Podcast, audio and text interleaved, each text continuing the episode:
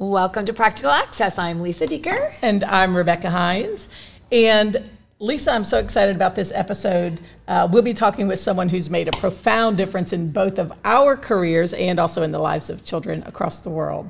Yeah, so we're so excited to have with us today Marilyn Friend. Thank you, Marilyn, for joining us. Very happy to be here. Yeah, and Marilyn, as many know, is a guru of many things, but she's also a professor emerita at UNC Greensboro, and she is a consultant who's impacting schools and districts across the country, across the globe. So thank you for taking time to join us today. And we kind of start with the first question asking you, and sometimes people are like, well, that's a tough question, but what are you most proud of to this point that you've really made an impact in the field to date?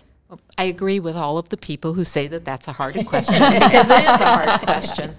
And I guess if I really think about it, what I hope most is that I have been an influence on all of the teachers and administrators and other professionals who work with students with disabilities.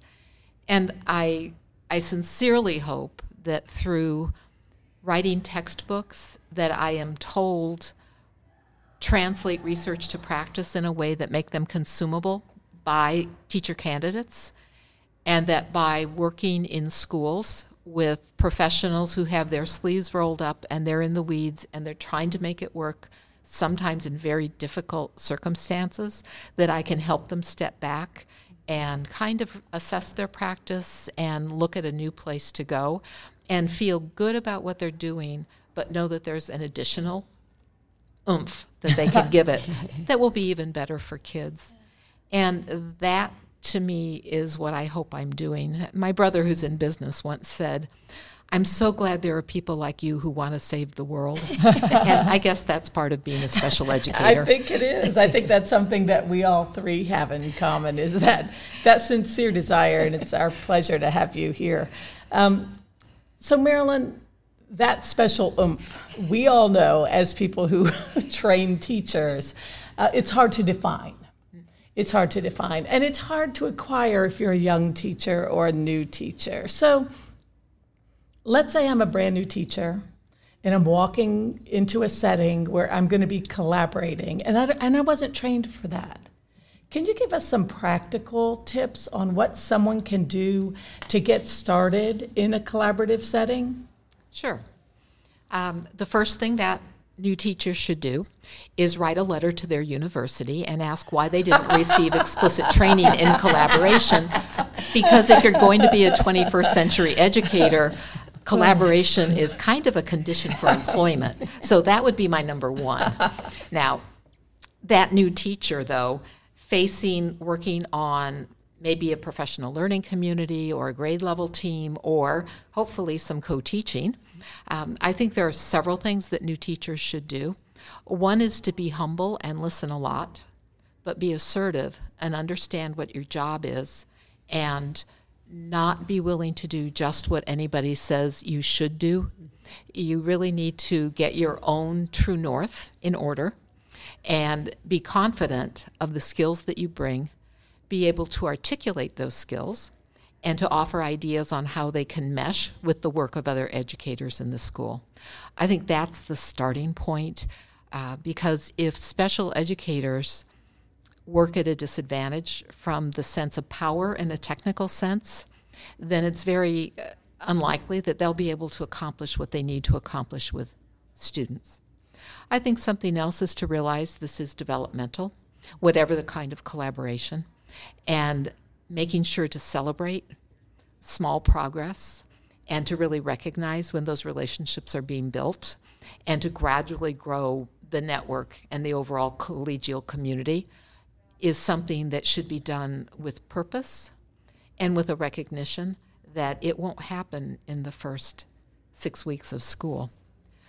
But on the other hand, I think teachers also have to keep in mind they have to have their own little collaborative houses in order so that they are not participating in kind of gossip and other things right. that go on, that they try to solve problems with their colleagues, that they be willing to speak up a little bit, recognizing that they're at a disadvantage when they're brand new in their schools. those are a few things I'd suggest. Perfect. I love it. Uh, wish you would have told me that before I started teaching. so, well, and, and you know, I, I, love some of the words you said: celebration, get your true north, and, and you know, that's what you reflect. You know, CEC uh, president. You know, you haven't just been a professor, but you've really given to the field, and this is the hundredth anniversary of CEC. So, I would love for you to think uh, with us or share with us where do you see this future roadmap for collaboration, uh, inclusion, co-teaching, that work that you've done? Where do you, yeah. where do you hope it goes? What's what's your vision for the future? So we can all be on your coattail and write it. when computers were new, every new version that came out was a gigantic leap, and the technology was just jaw-droppingly different and changed, and we often had to learn gigantic new things and then over the past, what, maybe six, seven years, the changes are not gigantic. The big things are there already, and until we get quantum computing, which will come, and that will be a big lift, but until we go in that direction, it's nuances and it's subtleties and it's deepening. I think that's the same for the entire discipline of collaborative educator practice. That we used to say collaboration, but it was probably mostly cooperation. And for a while with co teaching, we talked about professional marriages, which is so 1990s now. and we now recognize that it's partnership. Some of those great big shifts that were needed, I think, have happened. And what I see going forward is that we will deepen and broaden and strengthen.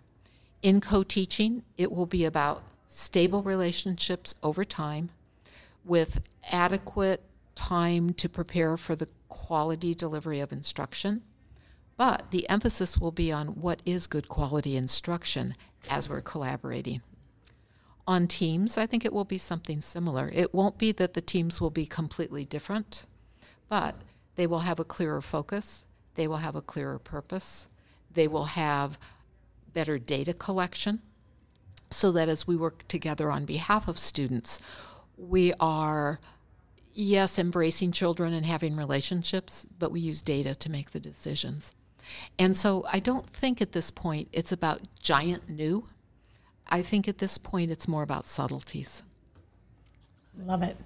Marilyn, from the work that you do and the schools that you visit, and you mentioned these, these nuances, is there is there an overriding layer that you see is needed in in many places? Uh, is it a, the data, for example? Is there um, is there a need for more focus on specific data on specific students, or do you happen to see that there's more information needed about getting started with collaboration?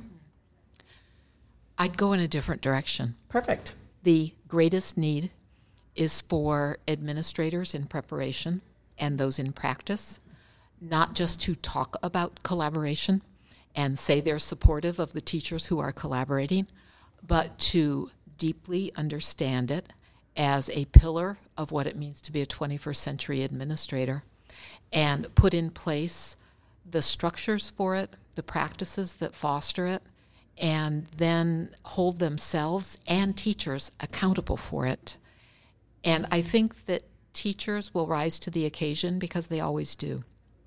And if the expectations are clear and the professional development is there, they'll grow as collaborative colleagues.